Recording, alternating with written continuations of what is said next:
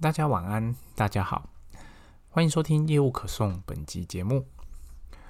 节目开始前，跟大家宣导一个小观念，比如说，嗯，过去呃几年前，也不讲几年，差不多几年前，没错，就是网络上不知道为什么流传一个资讯，说，诶，你在高速公路开车的时候啊，遇到大雨啊，你必须打双黄灯，就是闪双黄灯啦。啊，提醒其他的车辆这样，但过了一阵子，其实有人说，其实这样的方式是错的，因为你你一直打着双黄灯，其实你反而影响他人行车，而且你打着双黄灯的时候，你如果没有把双黄灯取消，你要变换车道打方向灯的时候，其实是没有人知道你要变换车道，反而是更危险的。哦，为什么突然间提这件事呢？呃，就是这一这个周末，嗯，在。大家知道台风虽然没有进来，但是在某些地方引起非常大的雨雨势嘛。那我在雨势中开车，然后就遇到哇，这个雨真的很大。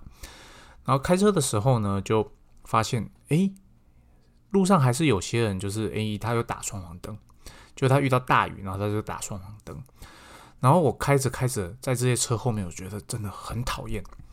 那讨厌的点是什么？因为双黄灯实在太刺眼了。它让你非常的开车非常的不舒服，在雨中视线已经非常差的时候，你很努力的要跟前车保持安全距离，你要很努力的要找到你自己车子的那个道路前进的标线。这个时候，那个很刺眼的闪双黄灯又在那边一直闪，你觉得它实在是很烦，哦，实在是很烦。这边还是要劝导大家，双黄灯这件这个东西呢，你在高速公路上，你如果发现了诶紧急的状况，比方说你。顺顺的往前开，时速一百，突然间发现前面突然减速了，那你在算是不是急刹，但是算刹的比较重的时候，这个时候你可以打双黄灯，闪个几下，提醒后车说：“哎，现在有状况。”当你提醒完之后，麻烦你把双黄灯给关掉，好，因为你已经尽到提醒的这个作用，你不需要在那边一直闪、一直闪、一直闪，哦，除非你的车辆有状况。那为什么双黄灯这个？这个闪灯这个功能要存在，就是它在告诉大家，哎，我现在车有状况哦，你看到我双黄灯，你要注意哦。对，但它不代表说你要开着双黄灯一路的开，那你一路开，你一路车都有状况，但你一直开，这样对吗？其实是不太对的哦。这边只是跟大家算是宣导一下哦，这个。双黄灯我们可以用来提醒，或者是用来感谢。比方说，诶，有你要超车，有人或者说你要切入车道，有人让你。那在国外的话，通常他让你切进去之后，你就闪个双黄灯，闪个两下三下，你就关掉，表示感谢。好，或者说，诶，前面有紧急状况，你就给他闪，然后闪个几下，你确认你后面的车有看到了，你就把它关掉。哦，你一直闪着，其实反而造成他人的困扰。哦，这是我。突然间有感而发，在周末的时候觉得嗯很危险，好就是很不舒服，然后跟大家分享这个心得。然后今天我想跟大家分享一个嗯业务的流程。什么叫业务的流程？嗯，这个跟外销稍微比较没有关系，它比较像内销啊。就是说，如果你是国内业务的话，B to B 的国内业务的话，这整个流程呢，我觉得它是需要去知道的。好，知道了。那怎么样的流程呢？比如说，我们从接触客户开始，到报价，到签约前，哦，有哪些是需要注意的事项？那你就想说，诶，我身为业务这么久，我怎么会不知道？那不就是我报价嘛，然后把呃付款条件写好啊，然后对方签回订单，然后我们就正式的看有没有签正式合约，就出货啦。哦，这不流程不就这样吗？啊，是啦，如果是基本的设备，你那种是呃比较标准化的设备，或是你是卖零件的、零组件的，大体上就这样而已。你就报价过去，啊，对方根据你报价的东西，可能有溢价没溢价，根据你的付款条件啊，要不要讨论？嗯，双方完成了，甚至可能没有签约，签个名回来，你就可以交货出去了，然后这个订单就完成了，对。但是并不是每一每一间公司它卖的东西都是这种比较。很标准的东西，或者是说是 pass 的东西，我相信很多公司它在它的主要生意是所谓的有点克制化的设备。那当我们是属于克制化，我们在贩售客制化的设备的时候，那很重要的一点就是我们在谈所有的条件的时候，千万不能忘记谈的就是验收条款。哦，验收条款。哦，那你可能会觉得，哎，验收条款怎么会忘记？验收条款不就是说，哎，在合约里面写说，哎，我到时候交货的时候啊，确认所有的机器功能都正常啊，那就验收啦。对啊，没错。哦，这一点其实它是有解释空间的。如果你的机器它，呃，一般的标准设备，不论是大型机器或小型机器，大概就是会到这边为止。但是呢，有一些设备它是克制化的程度比较高的啊，克制化程度比较高，就是说，诶，你可能公司的呃生意模式这样，诶，客人提出需求，你根据客人的需求去设计。甚至制造这样的设备，那设计制造之后，那设备要交到客户端嘛？交到客户端之后，那你说，哎，那我到交到客户端之后，就是验证我所有的功能都正常啊。可是因为它是客制化的产品，客户并不知道说你所谓的功能正常，跟他所所想象的功能正常是不是一样？这个时候，很多客户他就会要求说，哎，那你必须要，呃，通过验收的标准。那验收的标准会是什么呢？这个就是它通常就不会再只是功能验收，它不是说，诶，我的设备会动，哦，所有的控制界面都正常，我的电脑所有该有的功能都有，那就可以验收。没有，他这个时候他就会要求说，这台设备呢，它必须要能够，哦，有一个呃叫什么样品工件，你要能够生产出这个样品工件，那才算验收，才算验收。我今天要来谈的就是关于像这种的 case，我们在谈，就是说在跟客户交手的时候有什么要注意的事项。通常一间公司它的主要生意如果是这种比较克制化的设备的时候，其实这间公司它通常是属于一个比较寡占的市场，就是说它比较少竞争对手，就是它竞争对手不多啦，而且就算有竞争对手，对客户来讲，其实他也是无从比较的，因为你的产品就是你的需求就是克制化的，在这种克制化的需求上，你找 A 公司报价，他给你的产品规划可能是长一种样子；你找 B 公司去做设计规划，他给你的产品设计可能长另外一种样子；你找 C 公司，他可能又长另外一种样子。这有点像是呃呃广告文宣业，就是说，诶，我今天有一个想要做。一个新品的企划，然后你把这个 idea 说，哎，我有，我为什么有这样的企划？那这个企划的背景是什么？它的目标产品是什么？我希望有什么样的感觉？你把这样的资讯丢给了 那些外面的广告公司之后，A 公司提的提案、B 公司的提案、C 公司的提案，基本上它都会长得完全不一样。这个时候，你可以拿着 B 公司的提案去跟 A 公司杀价吗？也没办法，因为这两个就里面提出的东西，可能所包含的是完全不同的东西。A 公司报来可能是一百万，B 公司报来有可能是五百万，哦，C 公司报来有可能是三百万。这个时候你会说，哎，我要选一百万那个，哦，不是嘛？这个时候你一定会是仔细看，说，哎，这一百万的东西含了什么？这五百万的东西含了什么？然后你会去再去细细节比对，说，嗯，好，它确实不一样，但是你也没办法透过这样相互比对去。去就能决定说 A 公司比较好，或者是 B 公司比较好，或者是 C 公司吧，这是没办法的。在设备类，其实客制化的设备类大概也是这种状况。就你有一个需求丢出去了，我有个这个样品我要生产，那我想要生产这个样品，那我还不知道怎么样的设备可以让我成功的生产出这样的东西。于是我就提出我的需求，我拿出这个东西给 A 公司看，哎，我想要生产这个，那我的。预计的月生产目标是一万个，那我希望的品质良率是什么？叭叭叭，这些条件丢出去之后，A 公司他看一看，他可能提出一个规划书给你。哦，好，你提出要求，我做得到，那我的设备会长这样子，内容包含什么？巴拉巴拉巴拉，你丢给 B 公司，你可能会拿到另外一个。哦，可以，你出提出来需求是这样子，那我的设备规划会是长这样？巴拉巴拉巴拉，然后你仔细一看，你发现这两台设备完全长得不一样。但是这两间公司都跟你讲说，诶，可以达到需求，哦，所以在做刻制化的设备的呃这个产业啊，基本上你是有一点比较少遇到竞争。就是说，如果你可以完全的符合客人的要求的话，就是说他想要的东西，你可以提出 solution，然后呢，你可以符合他的需求，然后你又可以解释说为什么你要去做这样的设计。在这种情况下，客人那边几乎是没有八跟你的跑，没有没有办法去跟你做讨价还价的。你提出什么，他大概就只能接受，因为他也不知道说怎么样才是合理的哦。所以这个产业它是有一点特别的。我今天要分享的就是这样一个产业。那在这样的一个产业，你在做整个销售流程的时候，它的流程大概会是长这样子的：客人呢会来找你说：“诶，我有这个样品，我想要生产，你有没有经验？或者是说，诶，你知道要怎么去把它做出来吗？”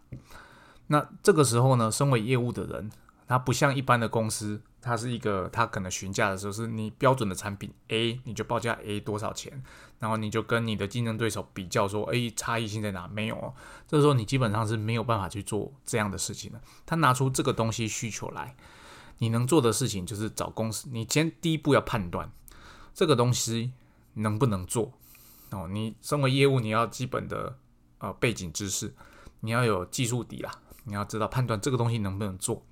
好，你判断可以做之后，你要取得的资讯有哪些？一，哦，你判断可以做，为什么？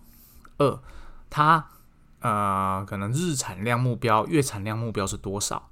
那这个目标是根据怎么样的工作形态下所算出来的？比方说，一天一班制，一天两班制，一天三班制，哦，是算怎么算出来的？哦，然后以及说它的那个验收条件是什么？就是说，诶，我觉得可以做。那我做出来之后，我可能也可以符合你的量产的需求。那我要怎么样才能算说我这台设备做出来是客户满意的？所以你要知道，到时候的可能验收条件是什么？这些都知道之后，我们就会提报给公司。所以，诶，我有这样的新案子，诶，我大概做过初步评估了，应该是可行的。然后他的需求这些巴拉巴拉巴拉，那请公司提供一个 proposal 给我，然后。可能是设计的规划图大概长什么样子，然后大概多少钱？那这个每间公司不一样，有些公司它是完全是由呃研发端那边去做所有的设备的规划以及啊以及价格的计算。那有些公司是研发端那边他不做这些事情，他只做设计，就是说，诶，我设计出来可能会长这个样子，那价格的部分以及周边啊或其他的，你业务这边要有能力自己去把它兜起来。哦，有些公司是这样哦，所以每间公司形态不一样。总之，最后我们公司会提供一份所谓的报价的 proposal，就是给客人说，哎，跟你的需求它会长这个样子哦。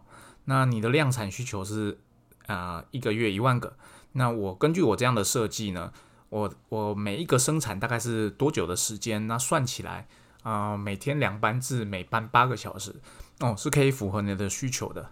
然后为了抓 buffer，我可能哦，我没办法，你没办法确保你的设备百分之百每都一直在运转嘛？那我可能抓个七成八成的运转率。那在这种情况下，诶，还是可以符合你需求的。所以我的设备规划会是长这样子，总共多少钱？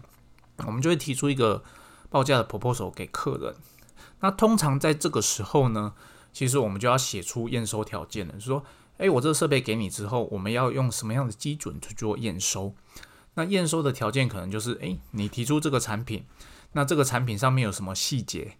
那这些细节是我设备给你之后生产起来要顾到的。你身为买家，你要告诉我。那你告诉我之后，我在这个评估阶段，我第一个阶段就会判断可不可行嘛？可行之后，我就会丢给我们的研发。那研发也判断可行，那基本上这就是可行的，所以我的 proposal 里面就会写出说，诶，我验收条件说，我每个月要生产一万个这个东西，然后它符合什么样的标准规范，哦，大概会是这个样子。然后客人那边如果收到了，那他对整个设备有意见的话，你中间可能会来回很多次，啊，到最后才会定案签约。大体流程是这个样子。那今天要跟大家分享就是说，嗯。有些时候，当我们专案这种特殊的案子做久了，那会忘记客人他不像我们这么的熟悉这整个流程。那客人忘记，不对，不能讲客人忘记，客人不熟悉这整个流程的时候，他会被我们牵着鼻子走。比如说，哎，你认为这个阶段应该做这些事情，提供这样的资料，下个阶段应该做这样的事情，提供怎样的，哒哒哒，一路走到了快要签约的阶段的时候，你才赫然发现，诶，可能中间有些细节跟客户没有谈到，因为我们自己做的太熟了，然后就是说，诶，嗯，遇到这样专案，我们脑袋脑中就会出现一个 SOP，第一步该怎么走，第二步该怎么走，走走走，然后一路走到要签约这一步。那最近遇到案子，就是因为自己做的太熟了，忘记跟客人确认验收的标准是什么。等到要签约的当天，才发现，哎，我们双方没有谈到这个。那之所以会双方没有谈到这个，一来是我们有公司有过经验，哦，他认为我们公司应该没有问题。那二来是我们认为他们公司也有过经验，所以我们认为他们公司对这一块应该不会有疑虑。等到要签约那一天，才发现，哎，这块没有谈到，哎，那我们现场来谈一下好不好？然后现场谈的时候，就发现，哎，事情不是我们想的那么的单纯，哦，不是想我们想的那么单纯。我们认为的验收的条款，跟他们认为的验收条款没有办法对上，这就会发生什么问题？就说啊，我前面所有做的事情全部白费。哦，因为我们在最基本的什么样的设备叫做可以被验收的设备这一点没有共识，在没有共识的情况下，我规划我的，他想他的，到最后要签约了，就发现我规划出来的是 A，他想要的是 B。哦，当然实实物上不会差这么多啦，只是说你没有办法百分之百的就是吻合客客户的需求，像这样的设备最后交到客户端一定会有问题。哦，一定会有问题。不论是我勉强接受客户他最后的要求，或者是客户勉强接受我们开出来的条件，到最后你设备交到客户端的时候，等到真正要验证生产的那一刻，双方一定会起冲突。哦，所以当我们如果是做这种稍微克制化，不讲稍微克制化程度比较高的业务的时候，其实我们很重要的就是，虽然熟能生巧是一件好事，但是呢，我们还是针对每一个案子都要有一个 checklist。所谓的 checklist 就是说我第一步该做什么我做了，第二步该做什么我做了，而且真正都有登记到。那这个案子呢，我之所以会忽略到这一点，就是一来是案子我们一开始谈的非常的顺利。啊，就是几乎没有所谓的双方观念不合需要沟通的地方。二来谈完案子的初步稿件，我做完 proposal 之后，之前啦，我有出差，而且出差蛮长的时间。我回来之后，我忘记了，忘记了，我就继续下一个步骤，我跳过了 check 验收条件的这个步骤，我就继续往下走，一路往下走，走到最后要签约了，才发现这边。双方还没有取得共识，变成这整个案子说客人非常的期待，然后现在必须要 pending。那我们这边也是，哎，这个案子感觉非常的好，就是双方观念都非常的 match，一定可以成功。现在也必须要 pending。那所以这是我这边跟大家分享，我们身为不同产业的业务，啊，你本身要遵照的业务流程就有点不一样。不论我们做的再久，其实我们都应该要随时的去检讨，就是说所有的流程，我到底有没有一步一步的都有做到位？那一步一步做到位这件事情，不代表说我完全不能够跳过，那只是说我们一一定要有一份很清楚的清单，针对每一个案子，在走到可能某某个阶段的时候，我们要回头去看那个 checklist，说，诶，我该做的有没有做？我该做的有没有做？确认在签约之前。双方都已经该认知的，双方该讨论都讨论完毕了，我们再进入签约，后续就不会有那些争议的存在。哦，这个就像是，嗯，因为我们大脑其实是会脑补的啊，真的是会自己去脑补的。怎么说呢？就是我们可很多时候会觉得，诶，那件事情我有做，就是你你如果去回讲一件事情，诶，我到底有没有做？大多数时候。我们的脑袋就会告诉我们自己有啦，你有做，你有做。可是这样子，你有做做到的程度是什么？你你不会有感觉。就是说，呃，比方说，你有没有写作业？有啦，我有写作业，我好像有写。那你有没有写完，你可能就不太大脑就不会告诉你这个细节。所以我们需要的 checklist 就是，哎，我要去 check 说，哎，我有写作业而且写完。好，那是为这个东西呢，这是其实是人性。像日本那边，如果大家有注意到，他们的所有的铁道公司，他们就是车站进站、出站的时候，他们都会要求他们的站务人员手指某些标语，然后念出那个标语哦。比方说这边清空，那边清空，OK，clear，可以出发了。他们要念出这件事情。那这件事情他可能一天做个几百次，那他几年下来可能做了几万次了。你会认为他不熟吗？可是他们就是要求要做这件事情。那这个其实就是一种强迫性的 checklist，就让哦，即使你再熟，你还是得 check 这些东西。哦，那你不要相信你脑袋中觉得嗯，我有做，我有做。哦，他们就是不相信这个，所以强迫的把它变成制式化的 SOP。那为什么他们在这种准点率上、失事率上会比较低的，跟其世界上其他国家相比会稍低的这种这个主要的原因啦？然后有人去做这个这个研究。好，以上就是今天想跟大家分享的。那希望在座的不是在做，希望各位业务啊，各位是业务的听众，可以从今天的内容中得到一点点的启发与帮助。谢谢大家，拜拜。